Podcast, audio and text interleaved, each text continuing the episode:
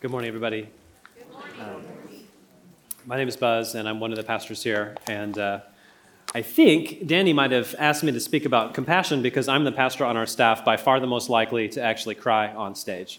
So it might happen. I'm not afraid of it. Um, but I'm excited about our Becoming series because we get to speak about what it means to become more and more like the character and nature of our Lord Jesus Christ. And this is really good news. But I don't think we can do that without telling some truth.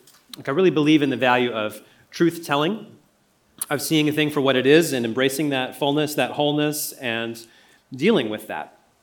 You know, this is why, for example, I don't, uh, I don't tell people lies about the jokes that they tell.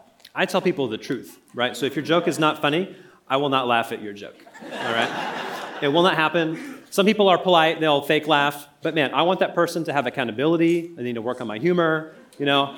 I can hear from your accountability this is like a four out of a five joke, four out of 10, I should say. I'll work on it. Thank you for your accountability. Um, you know, in the United States, sometimes, I think especially here in the United States, we have a culture that's a bit shallow at times. And we ask people, How are you doing? And we don't want the truth. We are woefully unprepared for the truth. What if somebody actually told you how they were doing? Oh man, are we ready to deal with that? How people are doing is heavy. You know, but sometimes that truth will find you. It will almost like leap out and grab you when you least expect it. You know, this happened to me last week at work. It was a day like any other day. I took some clothes out of my closet, I put some clothes on, I went to work, and then everybody was like, wow, you look really nice. And uh, I was wearing actually this jacket, this shirt, these jeans, these boots. And uh, I liked everybody's compliments. I, I, did. But I didn't really like the abject surprise with which those compliments were delivered. You're like, wow, I've never seen you look so good. Pastor Vance came up from behind me. He didn't even recognize me, right? And I thought, I didn't come to work today to learn how my colleagues perceive me as a dresser, but I have learned the truth, right? This truth has leaped out and embraced me that I am like a Star Wars t shirt guy, right? And jacket of disguise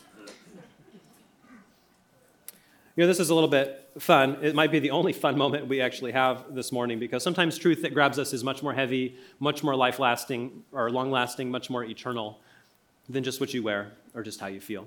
You know, as, like Larry shared, we have come out of a season of real grief as a church family, and the Carlos family didn't expect to find out the truth of is God really there for them in the midst of tragedy two weeks ago, Tuesday, but they found it out for us and our family, this is a heavy day as well. Three years ago today, my father in law went to be with the Lord. Sometimes emotions tell you the truth about how you feel. I'm not afraid of them because um, it's heavy. Three years, and it still hurts. We didn't expect to learn on March 8, 2017 is the Lord there for us when we need Him? But we did. And that truth that the world is not yet right grabbed us in a way that we were not ready for. And we needed the compassion of our Lord and Savior, Jesus Christ. And so I want to tell you some good news today. Jesus put it a certain way in John chapter 16 that I think is so beautiful. And in verse 33, the apostle writes to us that I have told you these things so that in me you may have peace.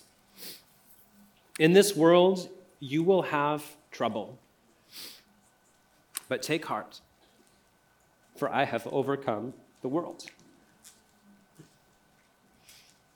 You know, maybe you're not convinced this morning that the scripture is true, but I think at least that first part is true, right? That in this world you will have trouble.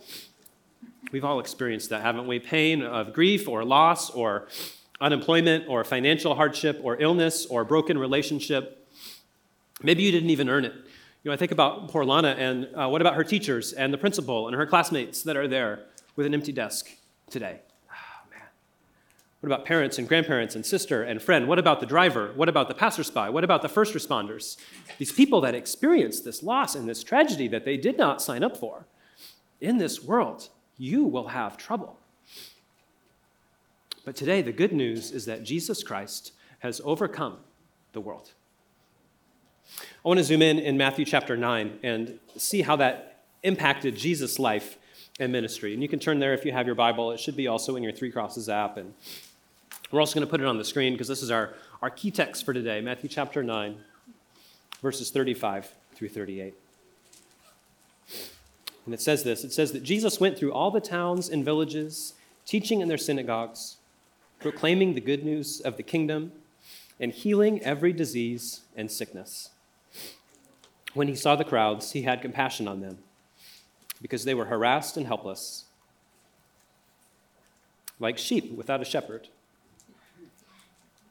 And then he said to his disciples, The harvest is plentiful, but the workers are few. Ask the Lord of the harvest, therefore, to send out workers into his harvest field.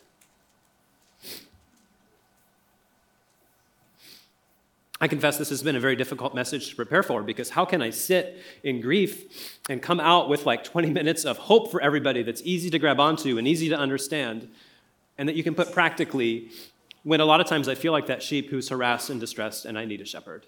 So if that's you this morning, you're in the right place. Jesus loves you and he has a good message for you. And I want to highlight three things about that message from Matthew chapter 9 this morning. And the first of these is that compassion is involved whenever we preach the kingdom. Right here in verse 35, it says that Jesus was going throughout his area teaching, proclaiming the good news of the kingdom, but he was also healing the sick and healing the infirm. Right, this is one of these truths that almost like leaps out and grabs you from the gospel that you're not expecting because even where Jesus was there in the flesh, very present face to face with people, not everything was yet 100% right there was still work for Jesus to do. He was healing, he was teaching, he was gathering. There's a right that Jesus has within himself, kind of to put our world in the proper ordering. Right? This is the term that the scripture uses sometimes called the kingdom of heaven in the Gospel of Matthew, or the kingdom of God sometimes elsewhere in the scriptures. And that refers to this area in which Jesus is Lord and things have been set right. And this is in contrast to the world, right? And the world is that area in which things have not yet been set right. Those areas where we still have pain and loss and brokenness and fear and worry and sickness and disease. Those things that we long for Jesus to set right one day. This is the difference between the kingdom and the world. This is why in the Lord's Prayer, Jesus teaches us to pray that his kingdom could come here on earth as it has in heaven. Because the truth is, the kingdom is not yet all the way here. We still suffer. Can you imagine what this earth would be like if it were just like it is in heaven? If we loved one another like we will in heaven? If we forgave one another like we will in heaven? If we laid our lives down for one another like we will in heaven? Can you imagine what our world would be like? That's the kingdom that Jesus is preaching, and he's bringing it into existence by his compassionate acts You know, a lot of times when you experience pain or loss or grief, there is such an aloneness that happens, a loneliness, a separatedness. In the Old Testament, the idea of compassion was always linked with this idea of belonging to the covenant family or belonging to the family of God. In other words, when these people would suffer, whether it was fatherlessness or illness or poverty or exile or a feeling of far from home, when they suffered things like this, they would ask, Where is God in all of this? Is he still here? Do I still belong to him? Or is he mad at me? Kind of put another way, you might ask, or say it this way, that pain asks, Do I still belong to the family of God? And compassion says, Yes, absolutely, you do.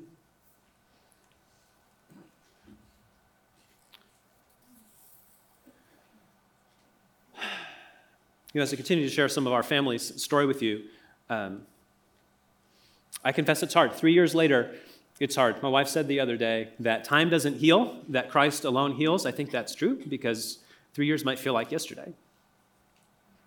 When we received the news that Dallas was gone, I had to come out and tell my family that they're not getting good news today.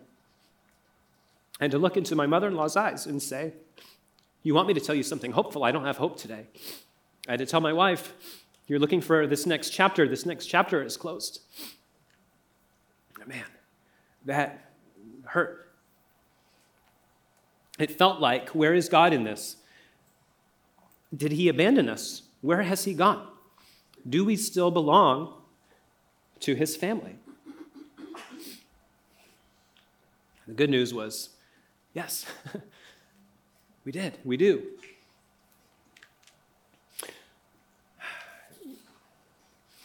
You know, compassion is both a, a, feeling, like an emotional feeling, as well as a, as a response, in action in response to that feeling. You know, when I was sharing this news with our family, I didn't have the capacity to process it in that day, but looking back, like I see the grace that has invaded our family for decades. Right? I told you this morning we're telling the truth, and the truth is that growing up, uh, Tara's dad was not always a good dad. Um, it was hard for him to show affection. It was hard for him to show love. Um, it was hard for him to be that compassionate figure in their home. Um, sometimes I think Sarah and her siblings and even her mom could have asked, Where is God in, in this family? If he's good and he's setting things right, where is he? But the action that that family took, and I think specifically Heather, my mother in law, who it's weird for me to like talk about, she's sitting right there, um, but it's good, right? um, the action of patience and long suffering. And she prayed for her husband, and she was there for her husband, and she didn't leave her husband. I think a lot of people would have quit on Dallas. A lot of people did. But she didn't. And by that action of compassion and that action of long suffering, the Lord did a miracle in his life. When he was in his 60s, the Lord turned his heart around. And then when we had kids and we lived with them, he could express love to my children. He could tell them, he could give them a hug. He could ask for forgiveness. These things that he could not do his whole life. The Lord had changed him because of the long suffering compassion of those around him. Not because we just felt something in our hearts, but because somebody stepped up and did something over a long period of time for him. Of course, the Lord deserves all of the glory, but these agents of the kingdom were instrumental in Dallas's life. You're not compassionate just when you feel something, you're compassionate when you do something and you express it to someone. You know, maybe another one to say it, another way to say it is that compassion is the bridge that we build from the good news of the kingdom into the hurt places of the world. It's not something that's inside us, it's something we bring outside of us to those around us. You know, it's not news today that people are hurting and that our world is broken and that it's tough and that in this world we have trouble. But I wonder if this morning, maybe you have some fresh, good news for people in those kind of places. For people that are hurting or long suffering with patience, can you speak a word of encouragement? A text or a phone call or reach out? Can you send a card? Can you invite someone to share your space, whether it's having them to your home for dinner, sharing a lunch break with a coworker you know is struggling in their marriage? Can you sit with someone at school who's on the fringes? Can you invite someone to church to say, by your presence, you are not alone? God is with you, and I am with you too. That is the bridge building compassion that our Lord and Savior, Jesus Christ, teaches. Now, not only did Jesus teach it, he lived it out. Right? And that's my second truth for us this morning is that Jesus modeled compassion for us. You know, Paul puts it this way in Romans chapter 5, verse 8. He says that God demonstrates his own love for us in this. While we were still sinners, Christ died for us. Jesus stepped right into the midst of our pain, right into the midst of our brokenness, right into the midst of our humanity, right into the midst of this world, and he bore its hurts alongside of us. He had compassion on us. Not some sort of heavenly emotion where he was detached, but the kind of compassion that compelled him to do what Philippians 2 says is laying aside the exercise of his deity, not considering it the equality with God, as it says in Philippians 2, something to be gripped onto tightly, but he humbled himself and made himself nothing, being found in human likeness. That means he hurt and he suffered and he was hungry and people abandoned him and he lost family members, just like we have. Just like we have. He lived out his teaching that the least in the kingdom were the greatest when he became the least of all and he humbled himself to a criminal's shameful death on the cross so that in him we might celebrate his resurrection life as well. That's doing something about it. That's real biblical compassion. And that's the king we serve in Jesus Christ. You know, the psalmist put it a little bit differently than Paul hundreds of years before Christ came to earth. And in Psalm 34 18, he writes that the Lord is close to the brokenhearted, and he saves those who are crushed in spirit. And I've always known this about the gospel. Like I've understood it in my mind. Uh, from the crib, probably, my parents taught me this. And I, I, I know it. But I had never really experienced it as true, probably, until three years ago. It took becoming pretty brokenhearted to know what it meant that the Lord was near. It took becoming crushed in spirit to know what it meant that the Lord was there for me. You know, what I had known in my head that God is good, I now had to walk out in my life. And did I experience that God is good? What I read in the Bible that God is near to the brokenhearted, I had to experience it for myself. Is He really near to me when I'm brokenhearted? And this isn't a truth I thought that I needed to learn. I thought I knew it, but I can tell you the truth that the Lord is near to the brokenhearted, and he does save those who are crushed in spirit. And this is good news. This is, to me, in many ways, the compassion of Christ to come near to us in our time of need and absorb our hurt and pain and give us his peace and love in exchange. To take something that's not his, that he didn't earn, to give us something that's not ours, that we didn't earn. This is the work of compassion. You know, my wife sometimes says that although she'd never wish for anyone to suffer like we have, or, or like you have, or like everyone has, at the same time, those of us that have suffered deeply have been marked out in a way with this intimacy with Jesus Christ that we didn't earn. It's almost like a secret club, she says, that you get ushered into and you see God in a fresh and a new way, and it is beautiful. It really is. That weak, that crushed, that brokenhearted space is where God is moving. That's where He is near. And so compassion gives us the privilege of being able to put ourselves close to where God is working in the world. If the scripture is true, and I think it is, then compassion puts us close to the mission of God. When you step into somebody's life who is hurting and broken and filled with pain, you are close to the kingdom. You know, Philippians chapter 3 puts it this way The Apostle Paul says, I want to know Christ, to know the power of his resurrection and the participation in his sufferings, becoming like him in his death.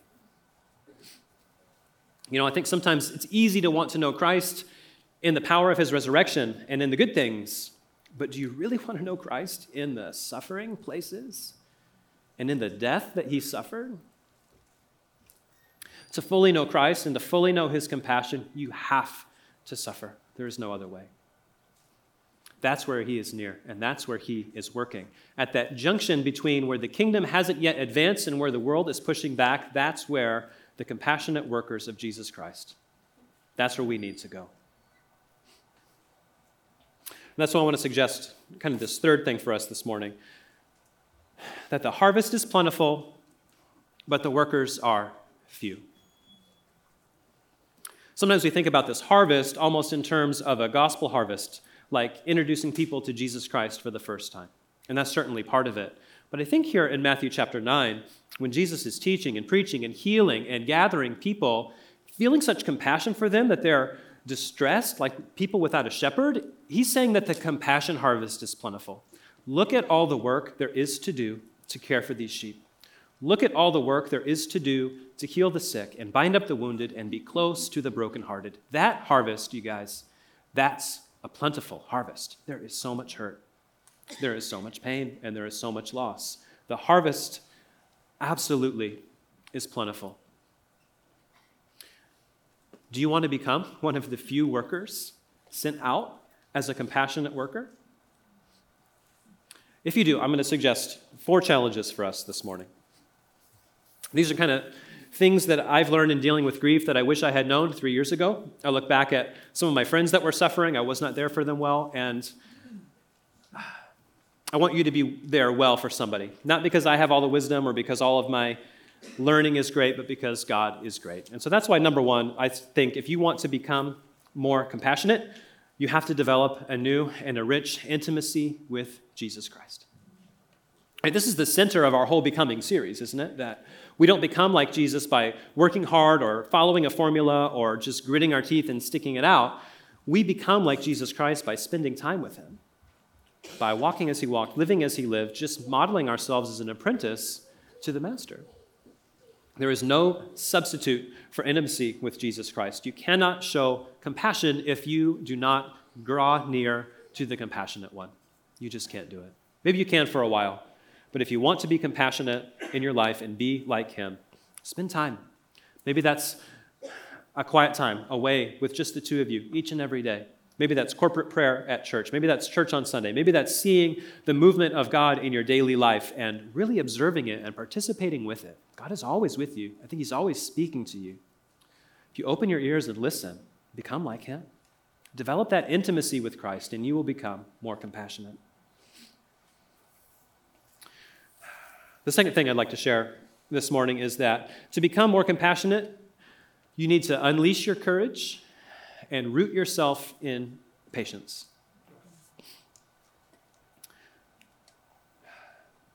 You know, I've talked a lot today about how compassion requires truth telling. We can't pretend like hurt isn't there. That's not compassion. We can't soft sell it or hand wave it. That's not compassion. We have to look hurt, pain, loss, and grief full in the face. And can I tell you that it hurts a lot? Absolutely, it does you know, in the, in the months and weeks and days following Tara's dad's passing, you know, somebody told her mom that the reason that they hadn't reached out to Heather was that they themselves are just dealing with so much grief. It just felt so heavy for them. And that's probably true. And I don't mean to judge, and I don't know anybody's heart, of course, but it kind of felt like to me, like, it's actually hard for Heather, right? who's lost her husband and who's alone, it's not hard for you to pick up a phone and call or to write a card or to reach out. It didn't feel like a failure of compassion, really. It felt like a failure of courage to me. It felt like that person had wimped out, so to speak, that they were not willing to look the pain in the face and to be there. To be a person of compassion takes great courage. Like, how can we tell the mother of a 12 year old that the Lord is with you if we're not brave.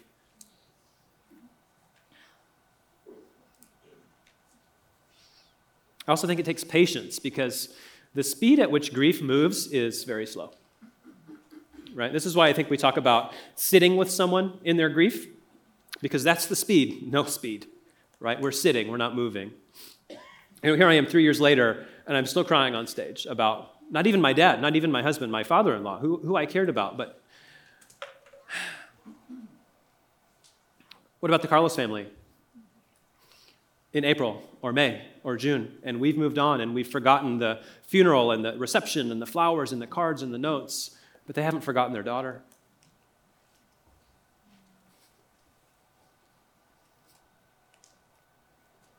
Are you courageous to process with them in compassion? for months or weeks or years. Bold enough to say, I haven't moved on either. To speak about their loved one at the risk of bringing up some emotion. I guarantee you they're thinking about the loved one. It's not weird for you to bring it up. It's weird that they're the only one thinking about their loved one, they feel.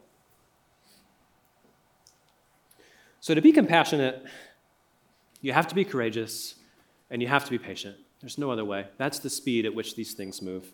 And to bring the kingdom, you have to be likewise. And so that's why the third thing that I'll suggest is that doing nothing is always wrong. I think one of the reasons people don't reach out or step into somebody's pain or grief is they're afraid that they'll do the wrong thing. Um, there's no easy right thing, that's for sure, right? There's no manual, there's no roadmap, there's no rules. Grief is a storm tossed sea. You probably will say the wrong thing, but the only way to guarantee that you'll say the wrong thing is to say nothing.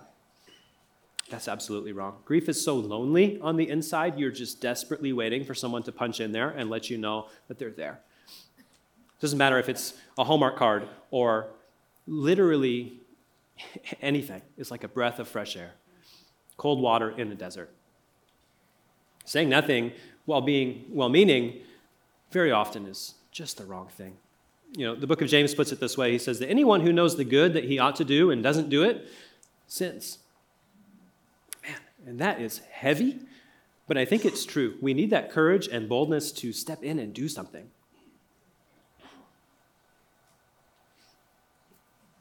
That brings me to my fourth challenge this morning. This is the other reason I think that people don't show compassion is they're worried about the why. Right? But I suggest this morning that the why doesn't matter. You don't have to be a compassion inspector to find out the full story or all the details, or maybe if somebody lost their job, did they get fired for a cause, or did they make some mistakes, or did they choose a foolish career path? Like that person's worrying about where's my children's next meal coming from. They don't need you to make all these judgments before you extend care. The why doesn't matter. It just doesn't.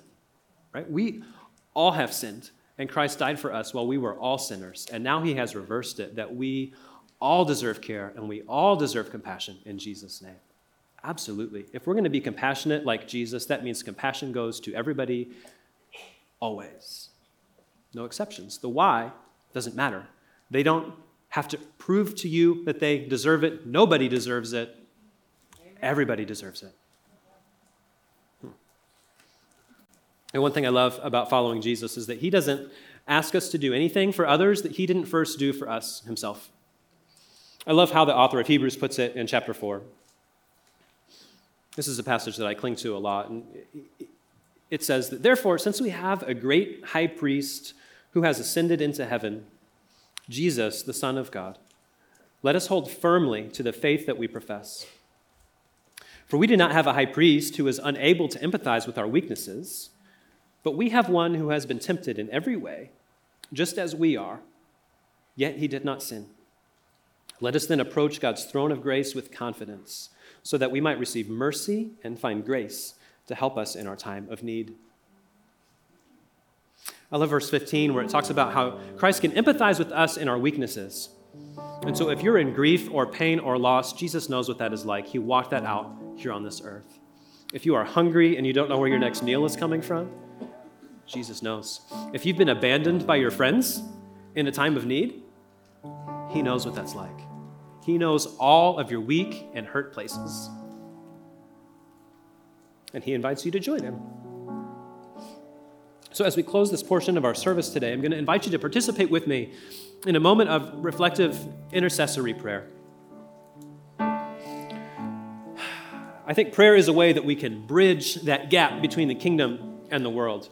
And so, Sarah's going to be playing for us let's go to the Lord and ask Him to fill that gap of need and hurt and loss. Maybe you'd like to pray for the Carlos family, they need our prayers. Maybe you'd like to pray for our family, we need your prayers. Your hurt, your loss, your pain, pray for that. Ask the Lord to intercede. In a minute, Sarah will start verbalizing some of these words, which are very true that the Lord makes a way where there seems to be no way. And this is the good news of compassion that in this world we have trouble but Jesus has overcome the world. Let's go to him in prayer.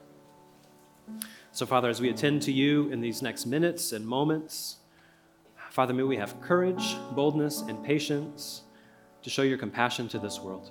Would you move and work and have your way, even as you are already doing? May your kingdom come here on earth as it has in heaven. We pray.